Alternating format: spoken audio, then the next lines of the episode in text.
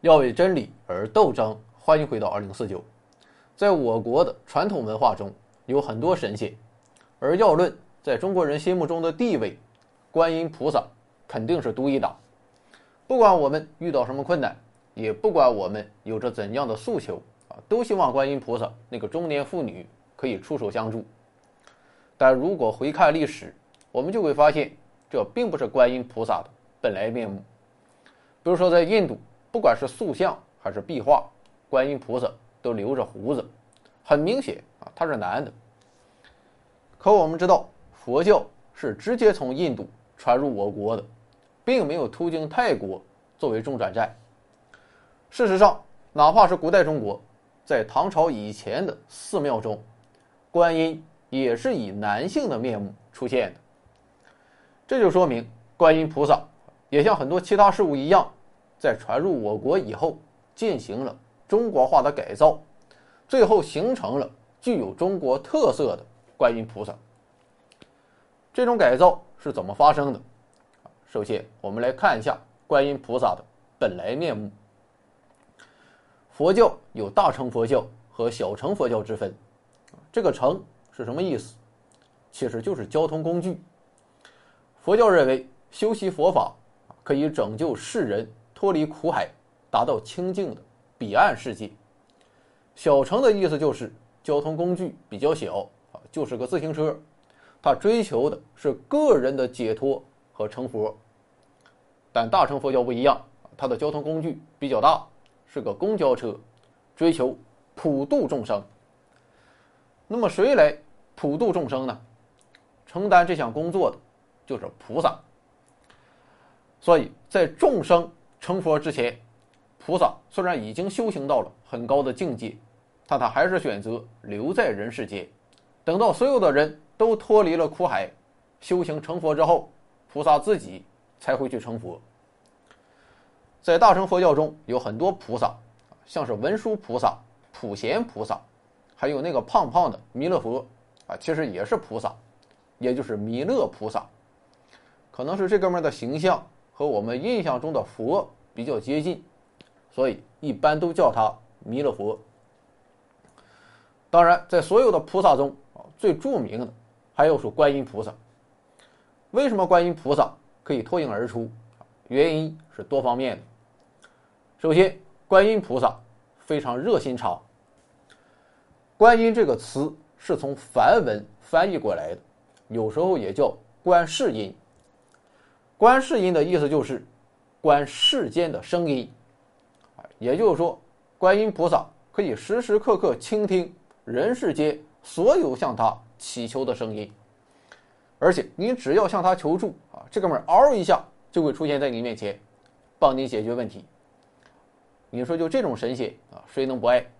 那真是事事有回应，件件有着落。所谓靠谱，不过如此。而且观音菩萨。非常善解人意，他去帮助你，从来不会现真身，啊，现真身有可能把你吓死。比如说我今天看了两部日本电影，那憋的是相当难受。这个时候突然有人敲门，我打开门一看，原来是我中学时暗恋的女神小芳。她告诉我啊，她很寂寞，深夜里的寂寞难以忍受。然后我就和她进行了亲切友好且深入。强有力的交流。事了拂衣去，啼哭不认人。小芳来也匆匆，去也匆匆。她挥一挥衣袖，不带走一片云彩。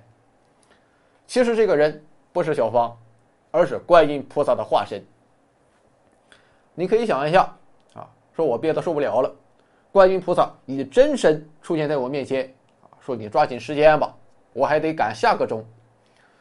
我估计我下半辈子也就彻底雄风不在了。《法华经》里就记载说，观音菩萨有多达三十三种化身，以应付不同的具体情况。由此可见，观音菩萨是男是女其实并不重要。那么，为什么人们会把观音菩萨变成一个女性呢？这就和我国的传统文化有很大关系。在我国的传统文化中，基本上没有女性的神灵形象。你可以回忆一下《西游记》。除了那些妖魔鬼怪、群众演员之外，能称得上女神仙的都有谁？无非就是嫦娥、七仙女，还有王母娘娘。但是嫦娥和七仙女主要的法力啊，就是好看，她们没有能力去满足人们的愿望。王母娘娘倒是地位很高，但这样的领导你请不动。你见过王母娘娘帮孙悟空办事儿了吗？既然请不动，老百姓就不会支持你，这就叫水可载舟啊，亦可什么？亦可覆舟。但观音菩萨他不一样。他观世间所有的声音，只要求助合理，无论你的身份地位、财富背景，他都会现身。可以说，这种普遍救助一切人的特点啊，对中国人来说是非常陌生的。于是，这样一个崭新的神灵就迅速得到了老百姓的认可，填补了我国传统文化的一处空白。另一方面，观音菩萨有很多种化身。有时候是男的，有时候是女的，而我国又恰恰缺少女性神仙，所以女性的观音菩萨又把这一块空白给填上了，啊，渐渐这种形象越来越深入人心。不过，只是把观音菩萨变成女性，这还不算完成对观音菩萨的中国化改造，因为这个时候的观音菩萨还是不够接地气。怎么叫接地气啊？首先，观音菩萨也得是个人。纵观我国的神话人物啊，你可以发现，他们基本上都是有名有姓、有血有肉，甚至还有籍贯和出生日期。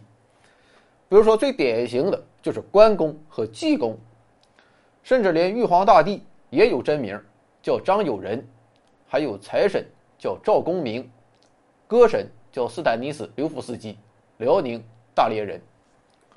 所以，观音菩萨要想真正成为中国的神，也必须打入这一集团。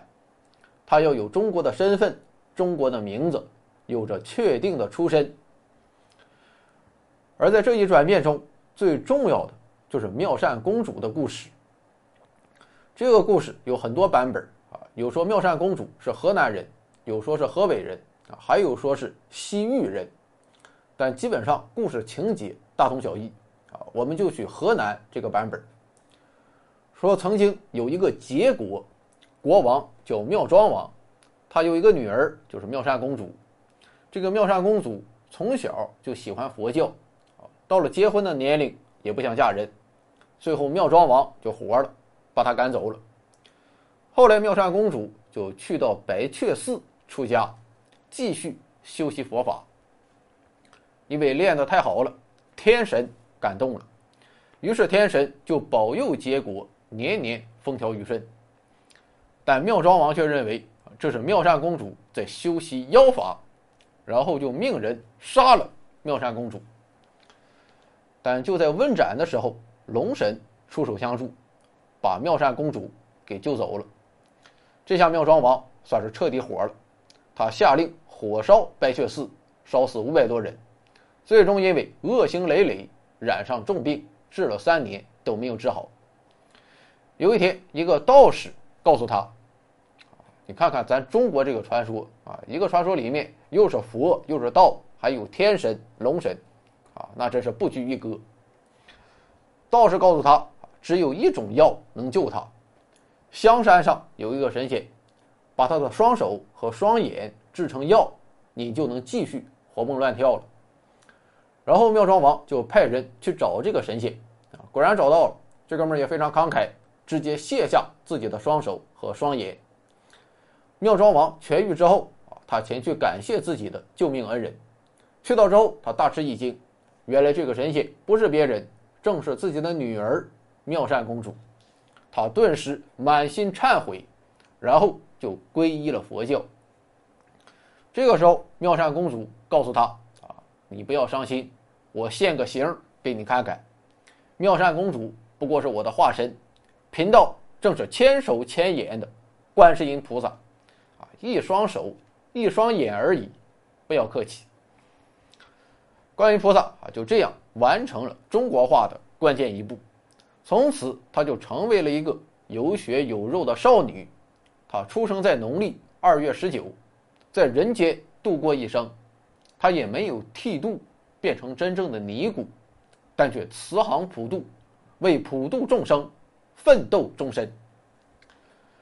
而且在这个故事里面，你还可以发现一个中国化改造的痕迹。儒家讲究身体发肤受之父母，不能轻易毁伤，所以妙善公主的行为啊，其实不被儒家思想所认同。但另一方面，佛教讲究把自己的东西送给别人，是菩萨的善行之一。这种善行的最高境界，就是把自己的身体作为礼物赠给世人。啊，妙善正是这样的菩萨。显然，这是一对矛盾。如果解决不到位，佛教还是无法更好的符合中国人的需要。不过，这个故事的巧妙之处就在于，妙善公主虽然献出了自己的身体，但她却是献给自己的父亲。这就给佛教披上了一层儒家孝道的外衣。如此一来，既保留了菩萨的高尚行为，啊，同时也给他在中国文化中找到了一个合适的位置，进一步扩大了观音菩萨的。受众群体可以说到此为止啊，观音菩萨基本完成了中国化改造，但还有最后一个问题，这就是我需要一个真实的地方去拜菩萨、求菩萨，这是哪呢？这就是普陀山。我国有四大佛教名山，山西五台山是文殊菩萨的地盘，四川峨眉山是普贤菩萨的地盘，安徽九华山是地藏菩萨的地盘。浙江普陀山就是观音菩萨的地盘啊。当然，普陀山说是山，其实就是一个小岛。而它之所以可以成为佛教圣地，成为观音菩萨的道场，原因无非两点：自我禀赋和历史的进程。你看普陀山的地理位置啊，它西边不远处就是宁波。在隋唐时期啊，随着大运河的兴建，宁波成为了。连接南北的贸易中心。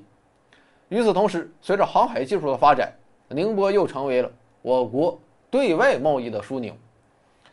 如此一来，普陀山虽然只是一个小岛，但却成为了国内外海上贸易的必经之地。海上航行风险很大啊，当时的商人都要在普陀山停留，等着天气好了再出发。啊，当然他们也不是就在普陀山躺平了。而是在出发前不断的祈求观音的保佑。等到他们挣了钱，顺利返航，就会说观音菩萨肯定是现身普陀山，帮助我跨过山河大海。其实用科学精神来看，现身的并不是观音菩萨，而是所谓的幸存者偏差。反正不管怎么说，在老百姓心中，普陀山不断的被神化，而在唐朝以后。就开始有人为普陀山撰写山志，其中有一个人叫盛希明，他怀疑普陀山就是《华严经》里记载的普陀洛迦，普陀山由此得名。从此之后啊，关于观音降临普陀山的故事就越来越多，其中有两个故事非常有名，说有一个印度僧人，他去到普陀山上的朝阴洞啊，也不知道为什么。他突然就想自残，于是就点燃了自己的十根手指。等到手指烧完的时候，观音就现身了，赠给他一颗宝石。还有一个日本僧人啊，说他去五台山朝圣，得到了一尊观音塑像，他想把这个塑像带回日本，结果当船行驶到普陀山的时候，船的四周突然出现了莲花，把船围住，不让船走。这个日本僧人认为，这就是观音的启示，于是他就在普陀山修了一座庙，把观音塑像供在里面，还给他起了一个名字，叫“不肯去观音”。意思就是说，观音菩萨很有民族气节，日本我是不去的。总而言之，类似的故事还有很多，最后普陀山就坐实了观音菩萨道场这个身份。而有了住处的观音菩萨，也彻底完成了中国化的进程，成为了具有中国特色的观音菩萨。所以，观音菩萨的诞生是一系列社会经济发展以及不同文化碰撞的结果。但不论如何，观音菩萨的内核始终不变，这就是大乘佛教普度众生的慈悲。当然，今天我们都是无神论者啊，所以最后我还是要说一句不该说的话：从来就没有什么救世主，也不靠神仙皇帝，要创造人类的幸福，全靠我们自己。